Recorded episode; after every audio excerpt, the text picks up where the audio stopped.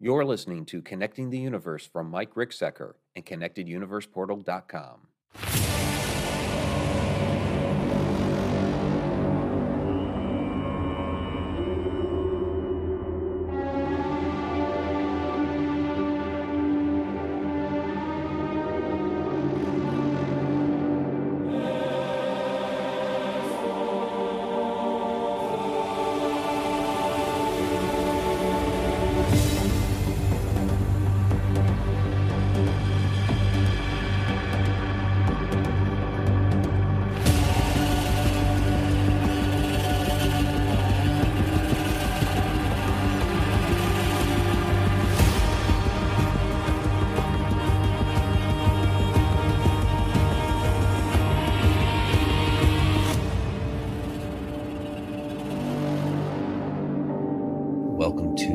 Connecting the Universe. I'm author and researcher Mike Ricksecker back at you with another interactive class out of the secret library of the Connected Universe. All right. Well, I told you guys that this was going to be the spooky one since it is October and this is spooky season. During the after show last week, the Connected Universe members said they wanted an episode on shadow people. And so we will be talking about shadows this evening. We're going to be talking about a variety of different phenomena, not just shadows. And, and the reason being, not to um, not to try to discredit the the members. I'm, i want to give you exactly what you asked for, and I'm going to. Um, but we do discuss the shadow phenomenon a lot uh, within the class. We just did shadows and time slips a few weeks ago, so um, I'm trying to break it up a little bit. We will definitely talk about shadow phenomena. We're going to talk about other phenomena that is related. And uh, we're going to have a number of clips here mixed in throughout. So, um, yeah, I'm, I'm wearing my uh, Jack. I don't know if you can see it all that well. It's my Jack Skellington Game of Thrones Halloween is Coming t shirt uh, you know, for the season. So, I do want to let those know that are listening to the podcast version later. Please join us every Wednesday night, 8 o'clock p.m. Eastern Time, for the full Connecting the Universe experience on connecteduniverseportal.com. So, there's a lot of great information out there in addition to the weekly class. Again, uh, those that are members, you get into the after show for that. But there's also sneak peek and behind the scenes videos of all the projects, tours, different things that we're doing uh, monthly q&a videos exclusive articles insider video travel blogs like ancient egypt america southwest ireland. Uh, there's the morning mug videos and we've really been doing a lot more with those lately. We're going to do some live ones here coming up. And uh, for the season I decided to kind of dust off uh, Paranormal Vines. If you remember the uh, the Paranormal Wine Show, as a kind of uh, bonus for the news about those uh, wine jars that were found at Abydos, the uh, 5,000 year old wine jars. So that was a lot of fun. So go ahead and check that out. All of this and more, connecteduniverseportal.com. By the way, members, go ahead and get the app, download that when you log into the community area. Through your phone, you'll find a link up there where you can download the app, and then you get all the updates to your phone when we go live, when uh, new videos are uploaded, when there's interaction within the site. Uh, you can get all of that straight to your phone. And by the way, I, I did listen. We're going to talk a little bit more about this during the after show uh, about the way the site is put together. We have uh, some new ways that we're going to be kind of splitting that up. And, uh, well, the secret library I mean, this is a secret library, right? Back behind me. The secret library will become a real thing out on the Connected Universe Portal website. All right. And then also, of course, we need to uh, talk about Egypt, which is coming up here April 16th to the 28th, 2024. Uh, there's still time to get in on that and join us for the Stargates of Ancient Egypt tour. Uh, it's an amazing tour. You guys have seen a lot of the, uh, the, the footage and everything that I've brought back from there. All the secret, esoteric, ancient wisdom that we've uh, we've dove into, and there's more on that coming in other formats that I can't really talk about at the moment. so, all right. See, a number of people are down in the chat. Uh, we got Jill Nimchinsky's in the house. Sylvain, great to see you. Uh, Deborah Mueller, good to see you as well. There's Alina, our chat moderator. Wonderful to see you as well. Raven is in the house. All right. There is uh, Jen. Greetings and salutations. Pump up the volume, Christian Slater.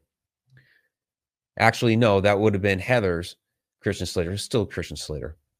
Uh, Crow Emil S.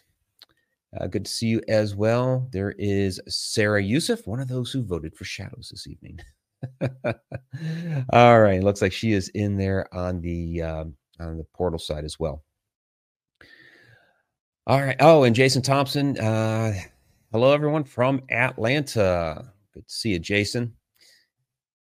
Okay, so shadows. What else do we need to do here? Oh, the uh, class question. Um, so the last time I checked, okay, what was the strangest or most unusual type of entity you've witnessed? Nobody answered. I, I, there were a couple of comments, but nobody actually answered the question. So if somebody wants to throw down there in the chat, what's the strangest or most unusual type of entity you've witnessed? Go ahead and put it down there. I do want to. Uh, I do want to say this because that, and we've kind of all been down that road, and it's one of the reasons I, that we've all come together in this type of setting this type of a format to talk about these type of topics is most of us have had some sort of strange experience in our lives that made us go hmm what in the world was that? Some have it and they're just really really curious about the phenomenon which is wonderful but many of us have and one of the things that is wonderful uh, about this format and what's been going on the last 25 years from uh, what's been going on with the advent of the World Wide Web to the different uh, television television shows that have been uh, proliferated out there that it's helping us to realize we're not alone in this phenomenon there are other people who have experienced these things too. So you know back in the day it was taboo. People thought you were crazy. We no really, we no longer really have that stigma. Sure there's a few out there who are always going to to be like that but uh, a lot of that has gone away. So i encourage people you know tell your story yeah so and that's you know a lot of the stories that were sent my way over the years um you know were people opening up uh, you know either for the first time or you know were, was a story that you hadn't really told before that sort of thing so. All right let's go ahead and get into shadows. Alina says she answered. I I guess I uh, I missed it. so it must have come in late because I haven't had a chance to look over like the last half hour, 45 minutes. So um, if you want to toss it down there, Alina, I know you've had a lot of shadow questions. So um, so that is uh, I'm, I'm guessing that's probably going to be it. And uh, Sam Blue is in the house. Hello there, sending love and light to Mike and everyone on the chat. Well, thank you, Sam. That is very, very kind of you.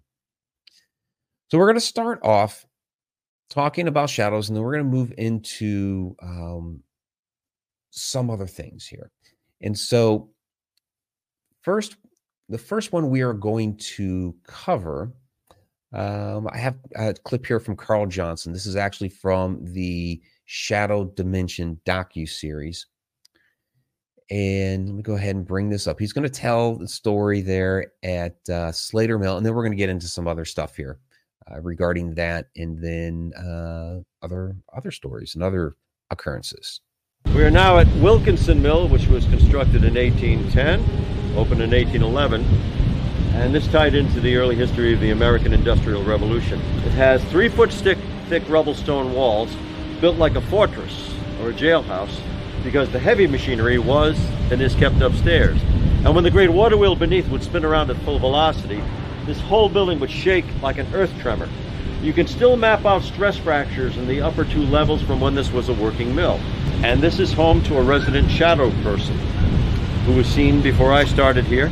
I remember we had guests on the grounds and they were very unsettled by the figure they saw walking in there. Eventually, I did witness the shadow person here. That was in January of 2013 during a paranormal investigation.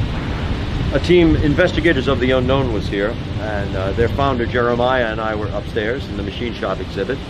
The rest of the team members had come outside, and I said, Jerry, one of your people is still inside. He said, No, they're all outside. So we looked, and there's this form, all black like the absence of light, but obviously a human form, and it's moving rapidly, erratically. So we get our flashlights out. Of course, it faded away. So we were able to observe this thing for about 10, 12 seconds, and that's a long time to see a ghost. But it just looked like the outline of a man with no features, moving rapidly, not like a living human being would. Shadow Ghost has been seen down here. I've seen him twice. And he has an opacity. This form can block out the light from outside. And it shows up mostly in photographs.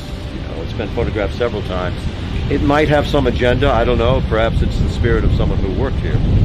We, we don't know anything about its history. We just know it exists. And uh, it has an attitude. And we had a group, and I, I said to whatever spirit resided here, I said, We know you're lingering here. We have brought women and younger folk into your mill. I realize that is the violation of mill protocol. You want us to clear out, just give us a sign and we will leave. Not expecting much, maybe a rap on the wall. On two occasions when I said that, a heavy spike flew off of the blacksmith's bench and went across the floor. And I always had people coming back here every year remembering that happened. They were eyewitness to it. And then, of course, I brought everybody out. I said, well, if we want the shadow person to cooperate, we're going to have to keep our word and leave now. So there's something here with personality. All right, good friend Carl Johnson. He has part of Shadow Dimension. That's episode three. So still uh, there streaming on Tubi TV, Roku channel. YouTube has also picked that up here recently. Uh, at least I've been notified that they picked it up. So not on the regular free YouTube. It's one of those like they uh, where you can watch movies and things like that. Not YouTube TV, but regular YouTube. And so they've added it or are going to add it to that lineup. So that's another place where you will uh, be able to watch that. Jen says, I probably should actually go visit that place. It's, it's kind of right down the road from her a few minutes. So, yeah. Uh, okay. Interesting question here from Sarah. You find a big distinction between act, uh, distinction in activity between male and female shadow people. So it's interesting here is that a lot of people when they have an interaction with a shadow person they don't necessarily differentiate uh, between male and female. Usually they just say it's it's a shadow.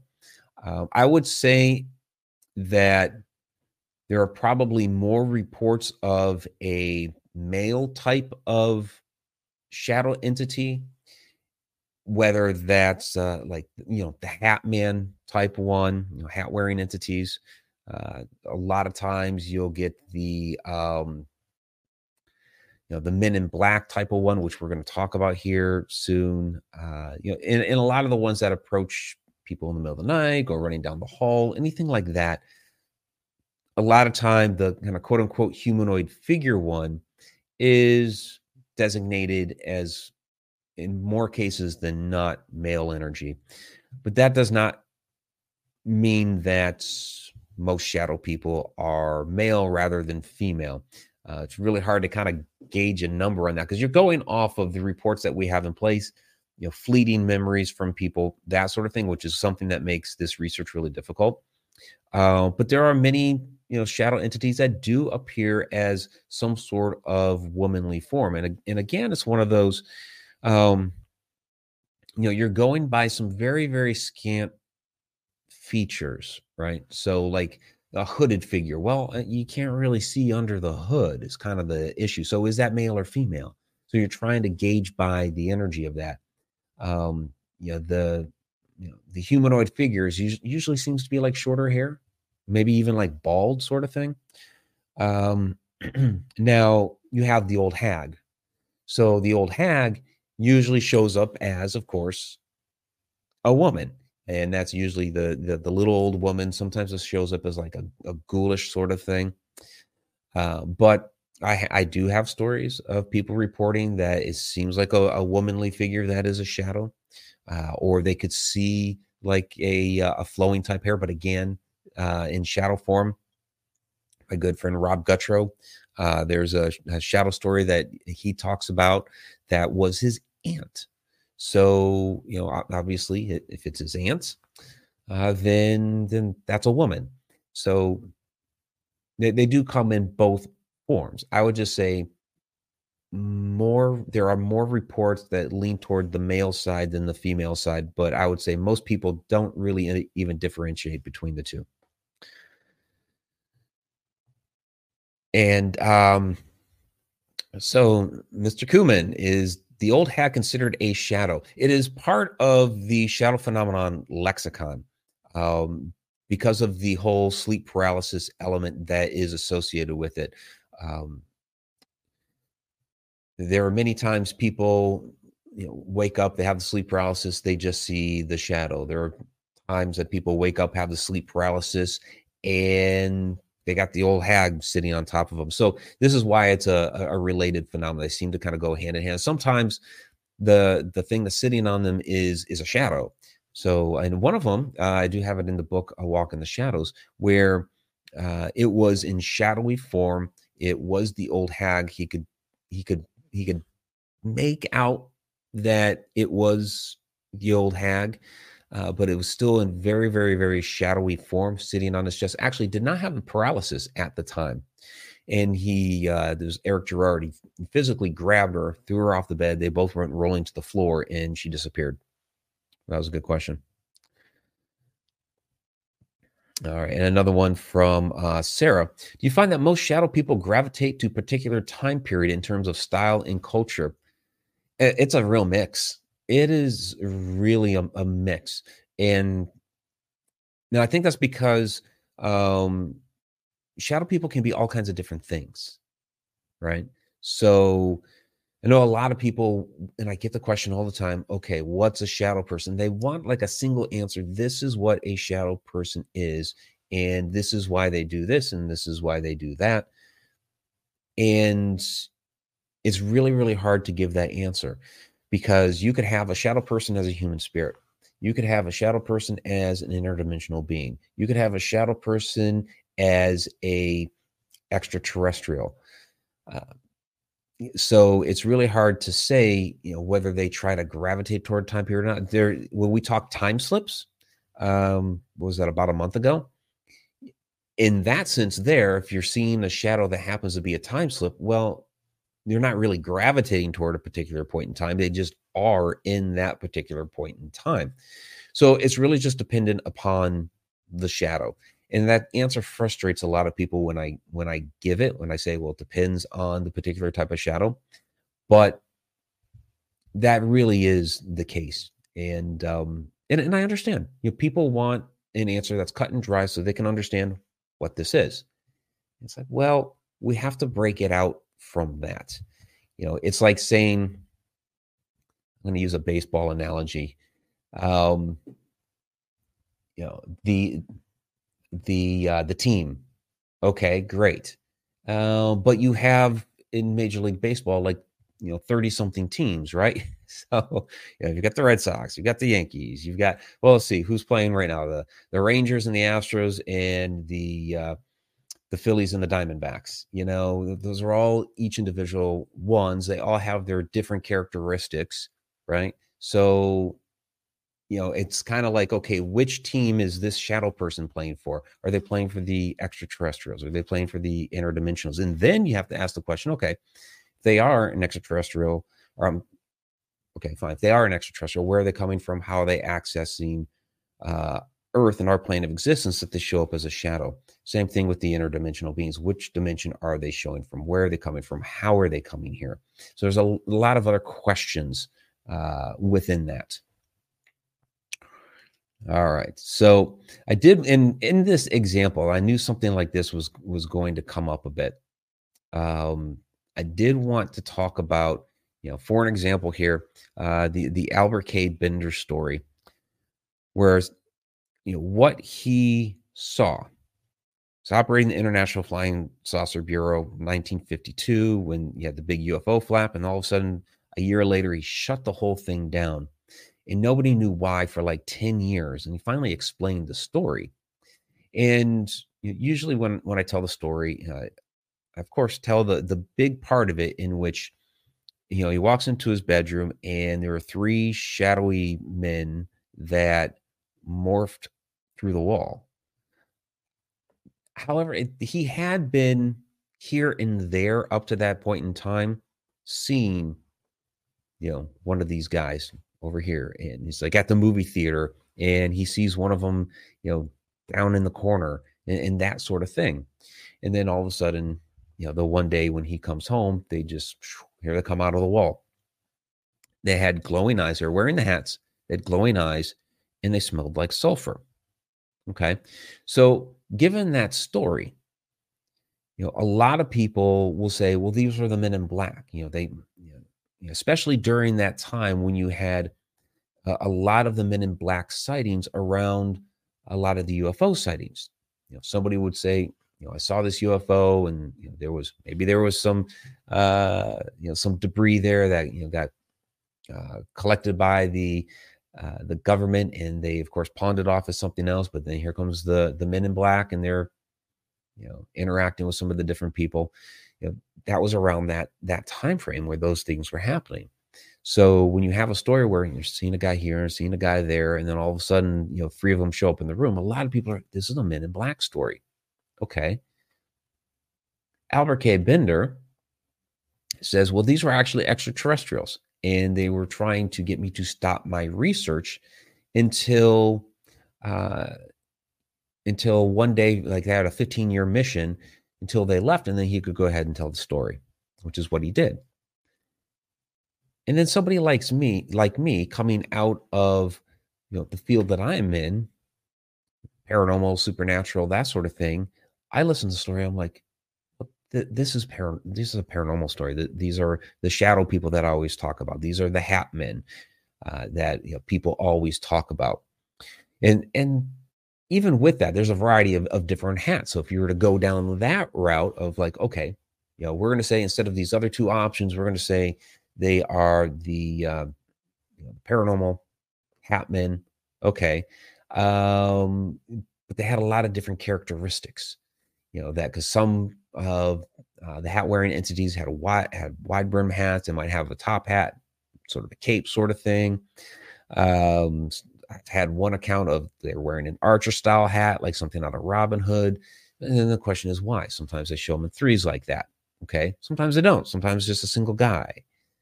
So there's a lot of variety here when we start talking about this type of phenomenon. So, uh, Jason asking Has there been any significant reports of shadow phenomena being violent or associated with pending danger? It's a mix. Um, yeah, that does happen. Um, there have been accounts of, well, you know, the uh, the case that we did that was featured on The Haunted 12 years ago now, if you can believe it's been that long. I showed Carl Johnson there a little while ago in that clip. And a few years back when we had him on the show, I was like, Carl, um, when was the last time? Because he's he's a demonologist, and you know, he deals with you know, very severe cases uh, a, a lot. You know, that's his specialty.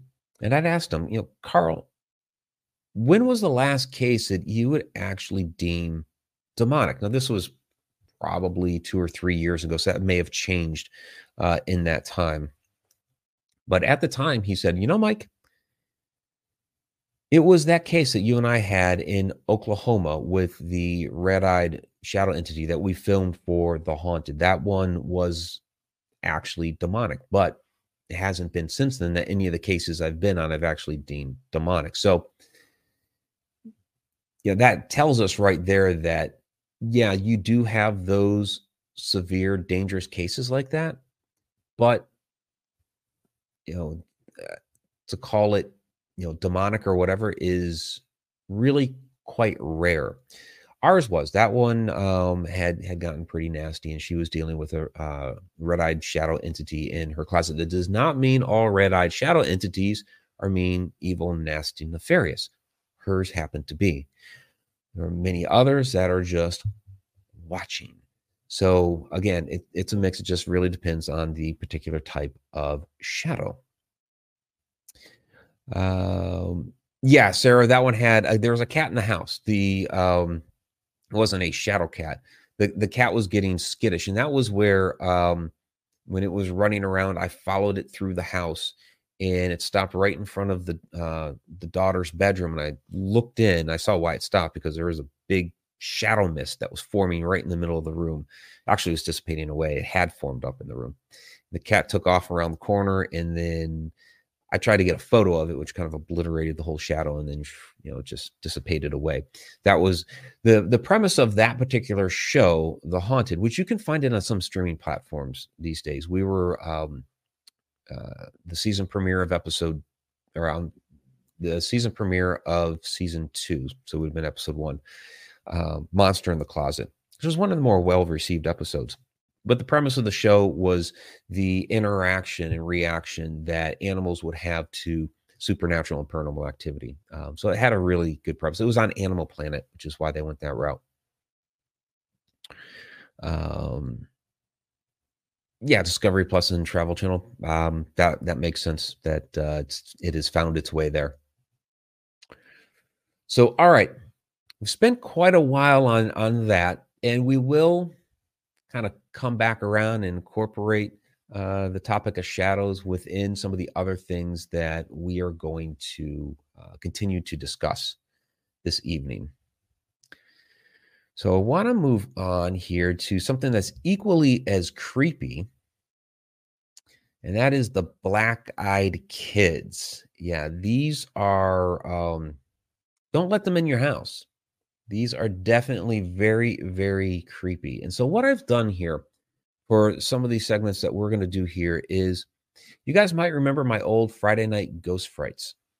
I have clipped out some segments from these for uh, the the descriptive parts, and then we have some uh, old Edge of the Rabbit Hole stuff that we're going to do as well. So, uh, for those that wanted some uh, creepy, cool music uh, this evening, here you go.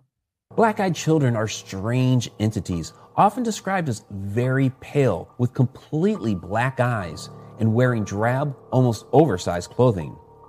While their appearance is generally disheveled and shabby, it's the way they talk that causes alarm to most people. They're disconcertedly monotone. Appearing on your front doorstep or even at your car, they will demand entry, but in the most peculiar way, for some unknown reason, they insist on being invited in. And they will say just that you want to invite us in, along with other methods of persuasion regarding food, making odd statements like, it's food time, or they may even ask to come in and watch the TV, all the while keeping completely monotone. One disturbing line they've been known to say is, This won't take long. It's almost like the classic vampire lore of not being allowed to cross the threshold of the house unless they're invited in. Those who have encountered black eyed children report they feel they're trapped in a fog with a sort of fight or flight sensation. Part of them wants to give in to the demand and just let them inside, while another part of them just wants to run. Witnesses have reported that once they've refused to let in the BEKs and avert their eyes from these children, the black eyed kids will suddenly disappear. They'll look up and down the street, but they've completely vanished. Most black eyed kids appear to be between the ages of 6 and 16, but this can vary. All right, that's a little quick clip from the uh, Friday Night Ghost Frights. That was number like 118 or whatever. I had I had done like close to 130 of those. Uh, it's quite a few. And if you go onto uh, and dig into the YouTube channel uh, and find that playlist, you can see like a metamorphosis of like when I first started those to where I ended up at the end. Um, it's uh, it's it's quite a change. There's there's a lot that that uh, let's just say my skills as a videographer got better.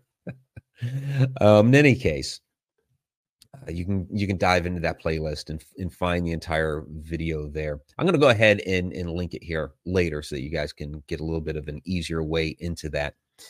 So in addendum to this, I'm also going to provide some uh, feedback here from David Weatherly when we had him on Edge of the Rabbit Hole a couple years ago. So David is um, this is kind of his forte. He's written a couple of books on the black-eyed children and this type of phenomenon. He's, uh, you know, George Noory Coast to Coast is always like, hey, if you want to know about black-eyed kids, David's the one to go to, and he really is. Uh, he had he had come across uh, this type of phenomena years ago and just dove into that type of research. And so we had him on uh, to talk about those sort of things. I've I used to investigate with uh, David way back in the day.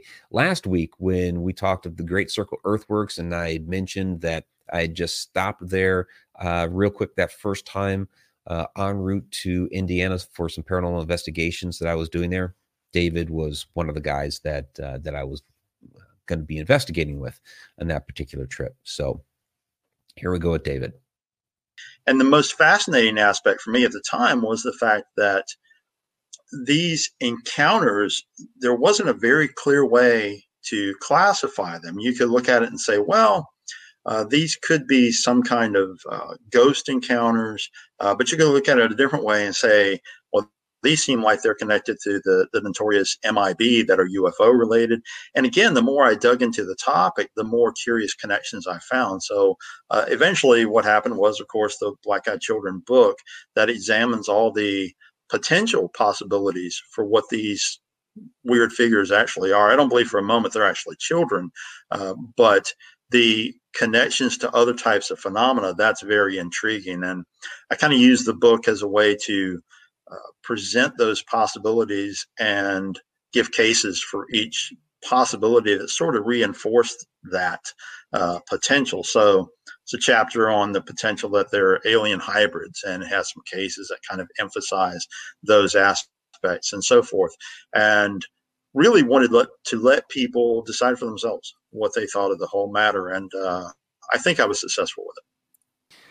Yeah, absolutely. Having read your work, and I do need to pick up the revised edition, but having read it and studied it, because you know, my book, A Walk in the Shadows, you know, I get the question when it comes to shadow people are, are you know, are black-eyed children shadow entities, which you know I, I don't believe they are, but you know, so I did you know go ahead and dig into well david's got you know all the information on this. Let me let me dig in here and study a little bit um, you know because it's you know it's a very um, to me you know kind of all-inclusive work. You you lay out so many different scenarios of what they could be. You have so many different uh, accounts of interactions with these children. I think everybody kind of wants to know uh, you know because the whole thing about the black-eyed children is they want into the house. They, they want to be invited in. So what actually happens when you invite them in That's sort of the million dollar question in some ways because uh, now I'll tell you right up front if you go online and, and start researching that, you're going to get tons of stories of uh, people who claim they let them inside and, and all these various things happen to them. And uh, a few of those, you know, early on, I tried to contact some of those people, and of course, they don't respond back. That doesn't necessarily mean the accounts are, aren't valid uh, I have found through my experience researching this this topic that most people who have encountered these children, they are very uh, often very reluctant to talk about the topic.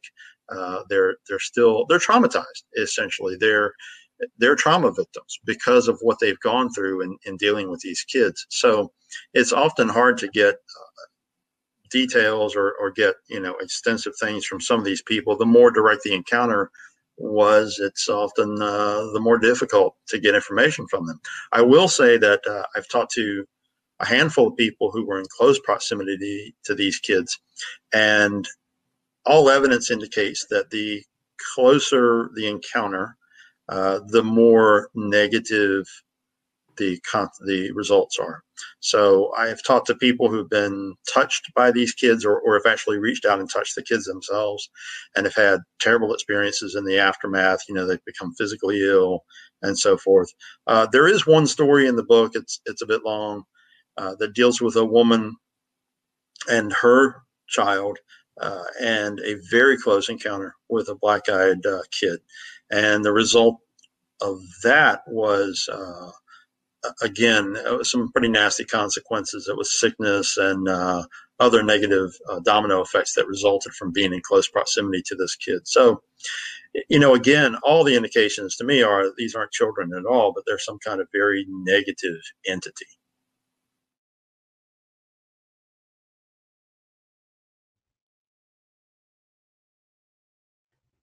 Yeah, and uh, I would I would also throw in there. I think that there's some sort of interdimensional being. So, like I've been asked a lot, are black-eyed kids some form of shadow person?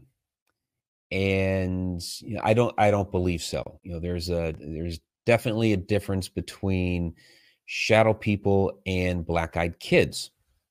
So, you know, very and it, it's really how do I say this? It, it's really surface level because you know just think about this with you know black eyed kids you get full detail of what they look like okay?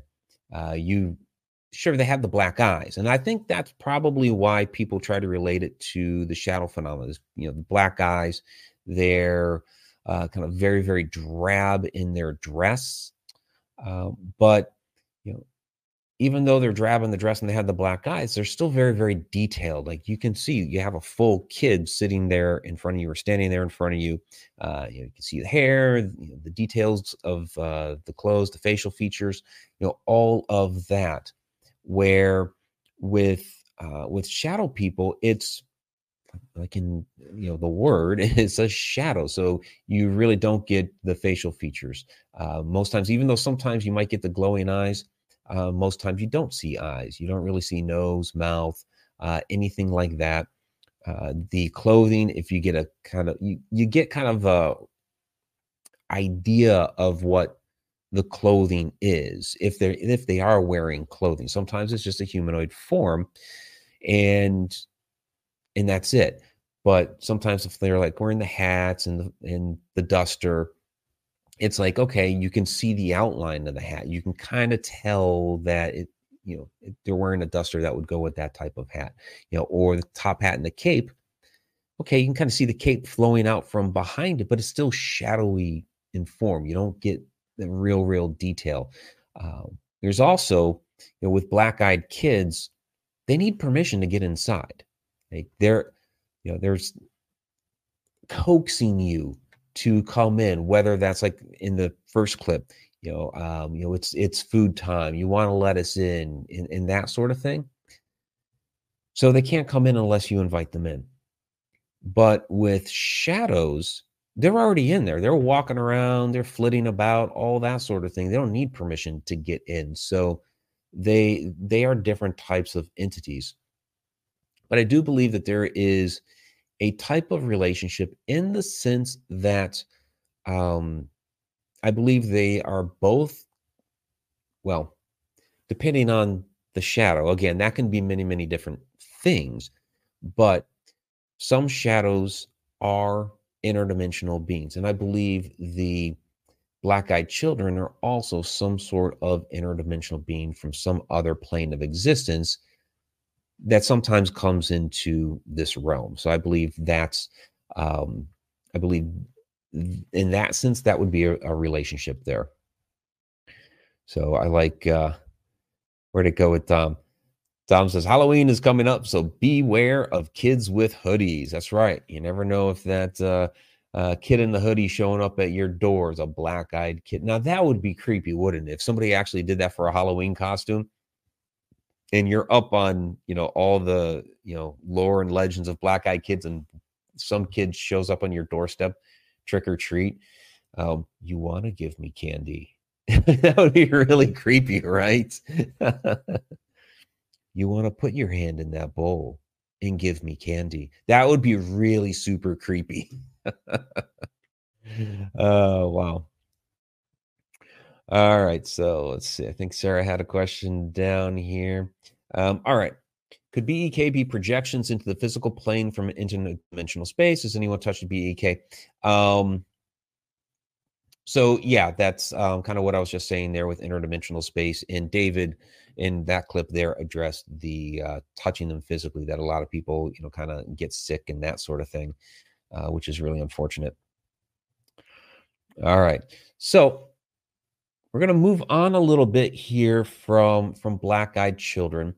Um, so yeah, the real creepy stuff, but still, even this stuff coming up can be creepy, and a lot of people are interested these days in uh, in skinwalkers. So of course, there's a the, the big to do with Skinwalker Ranch, but you know the the skinwalkers that comes out of Native American legends with the with the Navajo, and so I'm going to do the same thing here with uh, with the clip, and I'm going to let that play so that you uh, can get the taste of the the old Friday night ghost fright, and then I'll come back with a uh, an interview clip with our good friend James Keenan. Throughout the American Southwest, the legends of skinwalkers thrive, with most stories originating in New Mexico and Utah. Skinwalkers are shape shifting entities that live in and amongst the tribe. Originally a medicine man or a shaman who has chosen an evil path and takes the form of an animal to inflict suffering on others.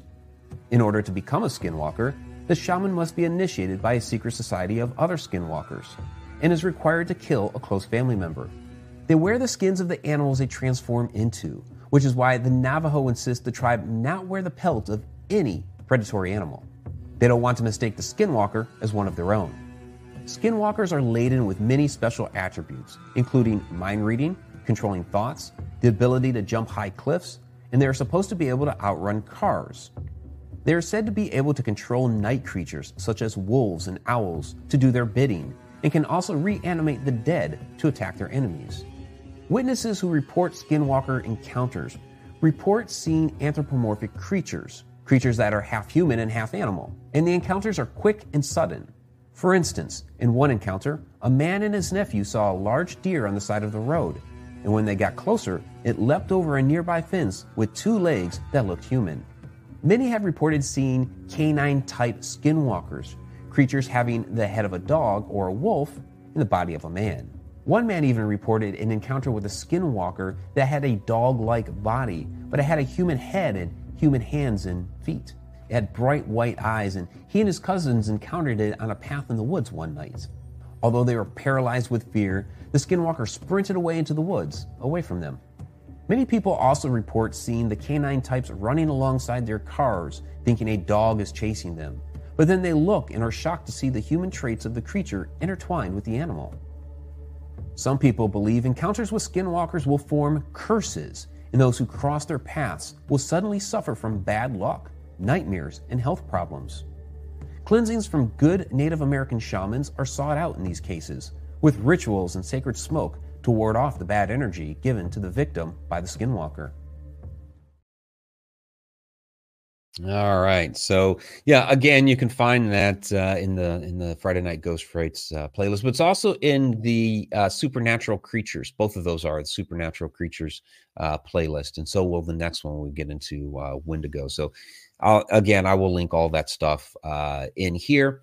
Those listening to the podcast version later, you want to come on out here to to the live show on on YouTube or through the Connected Universe portal that of course has the after show and i'll put all the links in the portal too. All right. So yeah skinwalkers. This has been uh, really really popular lately because of course the the television show.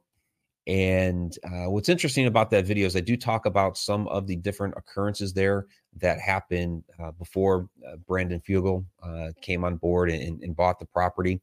And uh, the the show of course morphed out of his purchase uh, really really fascinating things that are going on there. What is what is powering the area? Why is there so much supernatural activity that happens there? Not just from uh, you know the skinwalkers which you know apparently are still moving in and about the area. I mean that was a it was a curse that the navajo had put onto uh, the utes. So that's where that stems from and some of the really bizarre uh, mutilations and things like this end up getting attributed to the skinwalkers. But even if there's not a mutilation uh, around, there are still times people claim that they see these things or they hear, you know, strange animal type noises that aren't native to that area that people that work those ranches for decades and decades and decades they're familiar with the various uh, animal calls uh, of the surrounding area and they will hear things that are just like blood curdling like what in the world is that? So i do have a clip here from our edge of the rabbit hole uh, edge of the rabbit hole episode with james keenan when we had him on a couple of years ago a good friend of mine and he has he's, he's been on uh, the television show and he's done a lot of research out there in that area. So he specializes in uh, the research into the electromagnetism of the area and uh, through his profession he's he's really uh, very learned in uh, petroglyphs and things like that of the american southwest. Whatever is energetic or whatever uh, causes or, or creates uh, this paranormal activity, there's many different types of events occurring. And they seem to, for some reason, be feeding off of the location and what that energy is. And after it's kind of interesting because for the first five or six years, I had been leaning in one direction. And in the last six months, we've found so much new information and details and things have occurred that I've changed in what I believe is happening based upon the data points collected, uh, you know, what's been seen. And really, it seems to be that whatever is taking place is caused by whatever's underground. Uh, there's something very energetic. Uh, I, I, believe it's magnetic uh, based upon data points uh, being collected. And there's a unique uh, substances, metals, minerals, I guess you could say. It's hydrocarbons. There's something specifically called gilsonite, which is only found in three places in the world. And the gilsonite on the Uintah Basin happens to be uh, the best of this product. And, and its properties when mixed with probably the piezoelectric abilities because of all the quartz at the location on the Uintah Basin. It's very saline water in uh, underground. You just have this coming together of so many. Uh, it, it's like it, it's almost as if everything's just melding together there at the right time, the right place, and it hasn't just been for a hundred years you know, when I initially uh, started this off, uh, I, I'm I, I, would consider myself an avocational archaeologist. That was what I was degreed in from the University of California at Santa Barbara, and uh, I tracked Mesoamerican culture, and I tracked it all the way up to Utah, and was big into the petroglyphs and the pictographs, and it was amazing to me what I was seeing. That these anthropomorphic creatures and, and these objects were just they shouldn't belong from two, three, four thousand years ago. It looked more like I was watching a science fiction movie or a paranormal movie from our current age. Yeah, that's something that's really fascinated me about that area of the country, not far off the, the beaten path there. Uh, if you go south from Utah into New Mexico, there is Chaco Canyon, which is you know one of my favorite locations down there, and you see the uh, the petroglyphs of what are the star people. You know, this is the indigenous peoples of the area saying these are uh, petroglyphs of the star people using the portals, and you have the spiral pattern that are coming down here to Earth, which kind of like James said is is like very very kind of sci-fi ish. Uh, but but this is their explanation for for what's going on here. And I do agree with him that uh, it's it's going to be something that is uh, electromagnetic in nature and has to do with the metals and minerals that are buried there in the ground. This is something I talk about uh, with like uh, my work with the Alaska Triangle and the other magnetic areas around the globe. That when we talk about triangle areas or we talk about the telluric currents, People commonly refer to them as ley lines. When we talk about that sort of thing, you know, we're talking about the electromagnetism of the earth rising up out of the core. It's spinning molten iron, which creates a magnetic field. That magnetic field protects our planet from the solar wind. Otherwise, you know, we'd be fried. It also helps to keep our atmosphere here.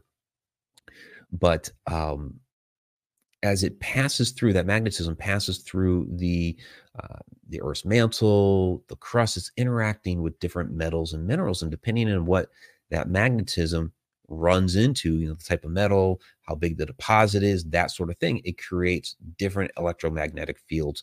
And like james said i, I believe that is what is happening there at, uh, at skinwalker ranch in the uintah basin. So a lot of this strange phenomena is being generated because of that. Now, when we say generated, what does that mean? Because people have talked about, okay, there's UFO activity, there's ghosts, there's apparitions, there's these skinwalker creatures. What about the people talking about portals? And um, yes, to to all of the above. You know, it is creating a uh, type of field, a type of situation, which can make those things happen. So, are some of these things time slips? Are some of them opening up portals that act as gateways for whether it's the UFOs or some of these uh, strange creatures? Yeah, um, uh, absolutely. Uh, we've we've talked before about you know NASA admitting to the export the X points, the portals that are up there in space. Same thing down here. So that's a deeper conversation for another time, and we've talked about uh, that sort of thing before. And in talking about the uh, the skinwalkers alina who in their right mind would sacrifice their loved one that that's exactly the point is basically you're you're damning your soul to become this this thing. Um you know it's it's basically like a uh, a cult. So this is a this is a shamanic cult that has become these shape-shifting creatures. So the time has actually flown here there's a couple more clips i wanted to show so the the one here that I wanted to show is um, since we had been talking uh, shadows and we're talking skinwalkers here, and we are in the few minutes that we have also going to hit uh, Wendigo. This here is a clip that's actually a sneak peek of Shadow Dimension season two. So so far, the only ones that have been able to see this are those that are members of the Connected Universe portal. They have access to more sneak peeks, by the way, and also those that were at the Phenomicon conference here in at the beginning of September when we ran the Shadow Dimension for a uh, for the film festival part of that. And so there's a interesting story that is a part of this. It does touch on some shadow activities uh, Dan Klass talks about, but then Sean Gilmore talks about a really really interesting creature that he saw there back behind the Hinsdale house. One of the questions that we've had is Does this type of activity occur more often at places with reported portal activity? Now, when we talk about portals, this is basically something that is spawning off from uh, some different electromagnetic anomalies. You have that vortex energy that's welling up from the Earth's magnetic core, interacting with different minerals and metals, water within the Earth's crust, and that will create these different anomalies and there are these hotspot areas of the world that are more active than others. One of these locations is the Hinsdale House out in New York.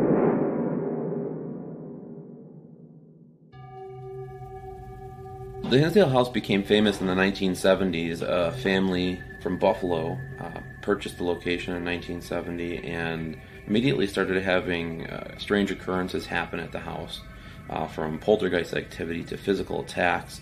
They were seeing entities and anomalies on the outside of the house that they couldn't explain, uh, and it ended up getting to a point where they needed to have some help.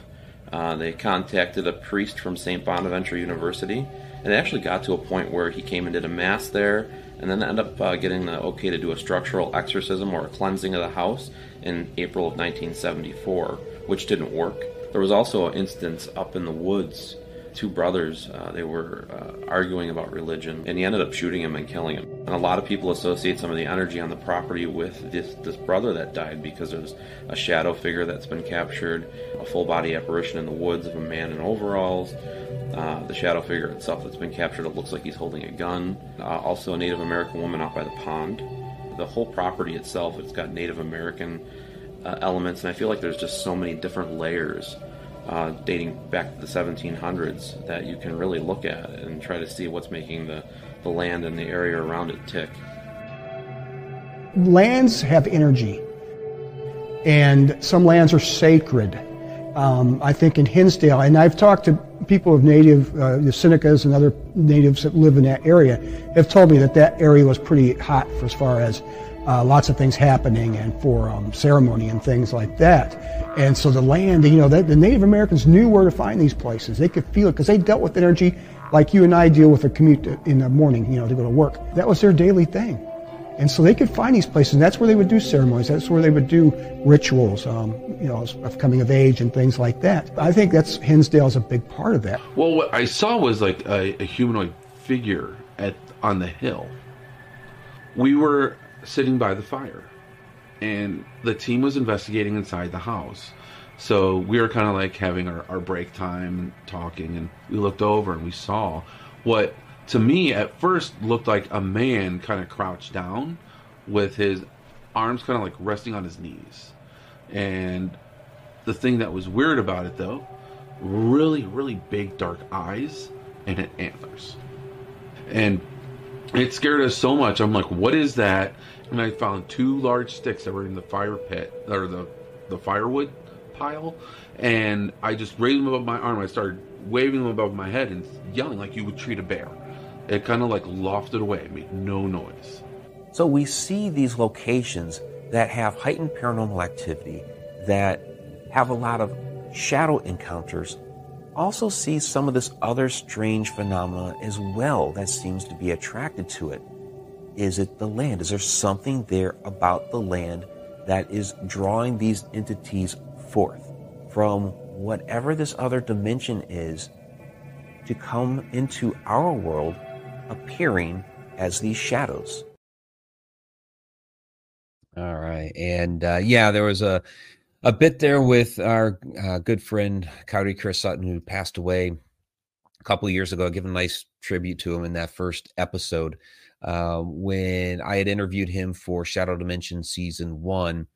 Didn't even ask him about Hinsdale. Uh, you know, we're talking about Mineral Springs Hotel and all of a sudden he just launched into an example using Hinsdale, and so um, that was wonderful to be able to you know have that clip to be able to use in season two, and then uh, give him a nice tribute there uh, for for season one or for episode one of uh, of season two. So that is that that'll uh, be early next year. At this point, uh, it's currently in post production. So uh, great to see you here, Sage and uh, Mr. Kuman. Ancient Egypt, Anubis skinwalkers, perhaps. Um, there are. It's part of the ancient Egyptian religion, uh, where one of the parts of the soul is the shadow. Anubis is actually a psychopomp.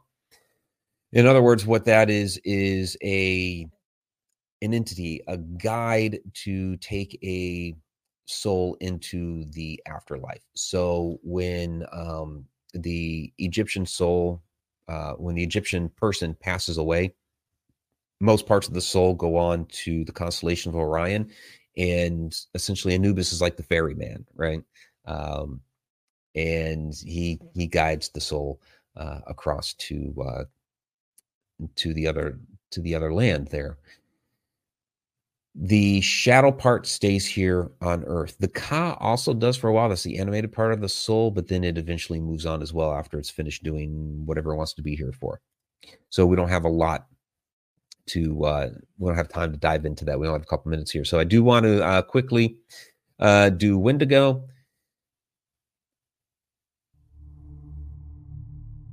The Wendigo was gaunt to the point of emaciation its desiccated skin pulling tautly over its bones.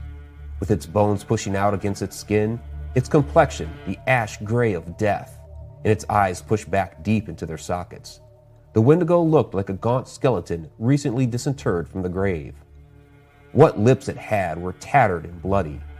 Its body was unclean and suffering from suppurations of the flesh, giving off a strange and eerie odor of decay and decomposition, of death and corruption.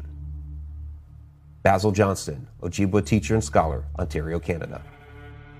There are a number of variations to the Wendigo story, but these creatures are usually sighted in the Great Lakes region, often in Minnesota, and then up into the central regions of Canada.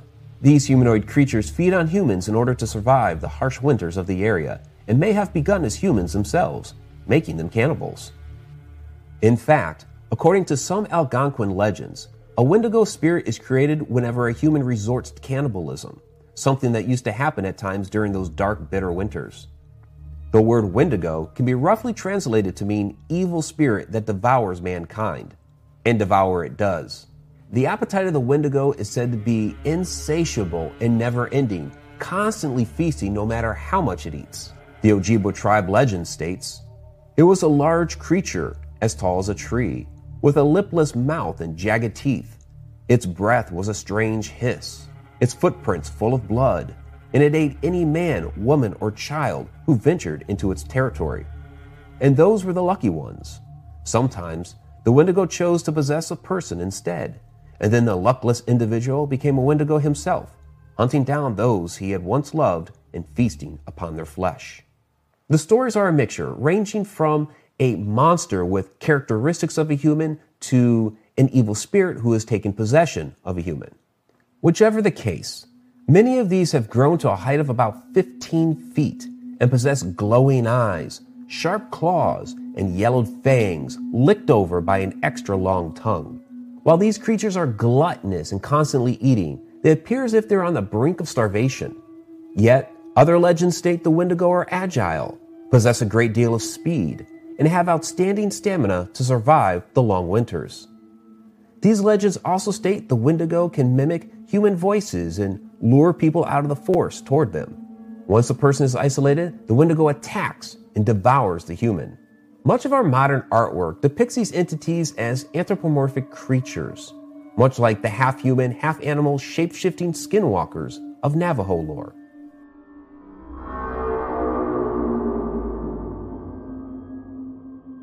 However, Wendigo are not skinwalkers, and the Native American descriptions of Wendigo do not include antlers on their heads, like many of these illustrations depict. These carnivorous creatures are something else.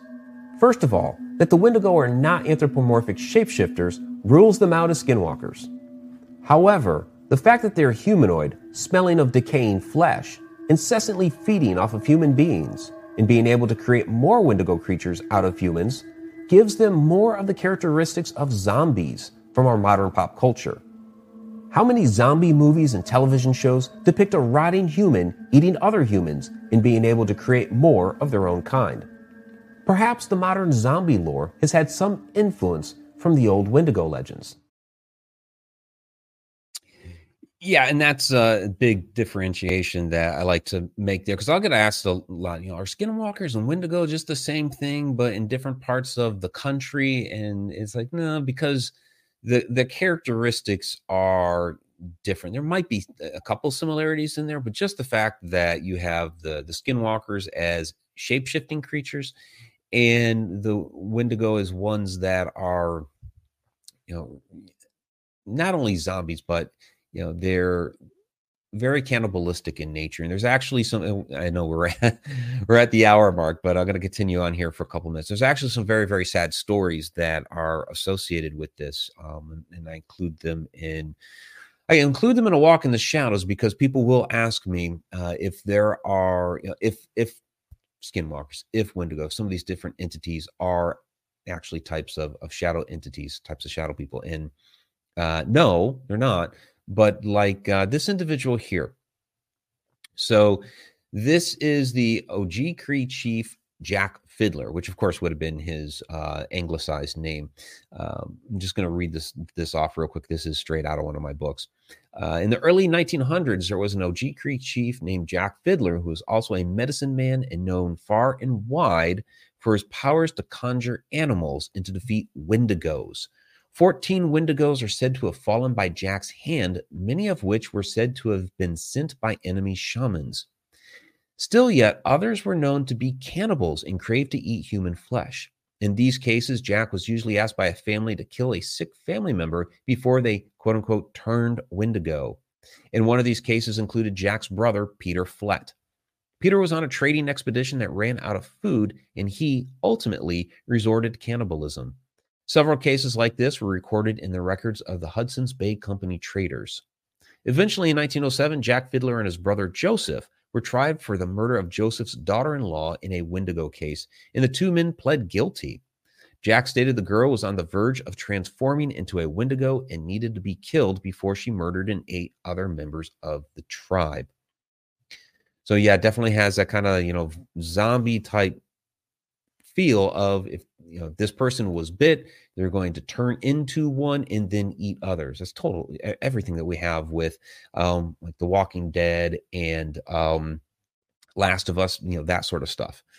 Um, you know, but we're we're talking about okay, they did those things. They actually murdered those people to prevent that from happening. But there were others in in that region at that time that did resort to cannibalism because of whatever harsh reality was going on at the time like that on the on the trade route they ran out of food people died of starvation and others ate them um, and then uh, before that this uh, this individual here his name was Swift Runner. He's a Native American who, in 1879, murdered and ate his entire family that winter, claiming he was possessed by the Wendigo spirit.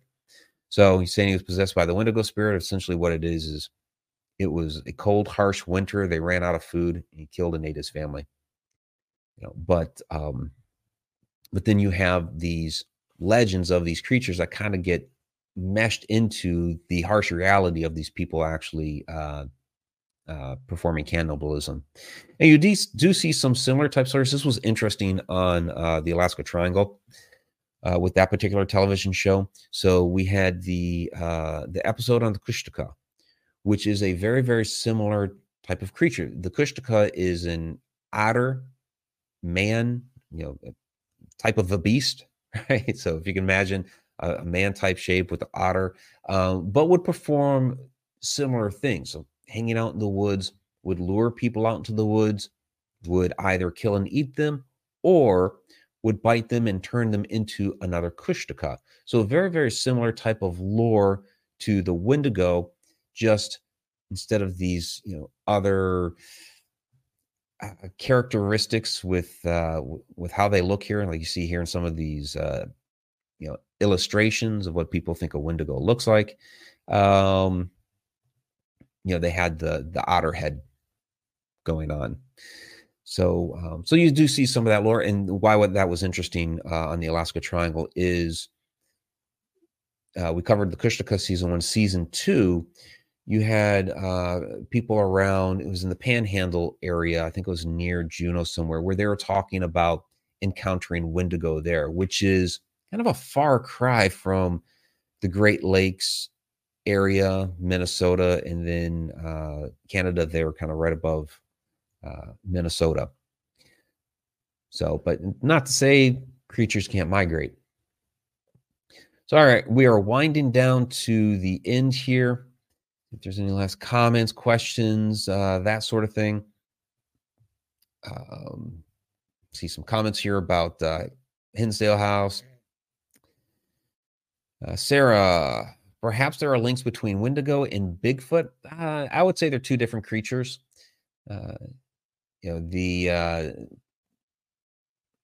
uh, we could get into all the different variations and, and things like that, but um, are they? Here's where again you could try to draw some sort of correlation, kind of like what you're doing between uh, shadows and black eyed children, saying that well, they're two different things. The one relationship that they have is they could each be a type of interdimensional being that are coming in from some other plane of existence.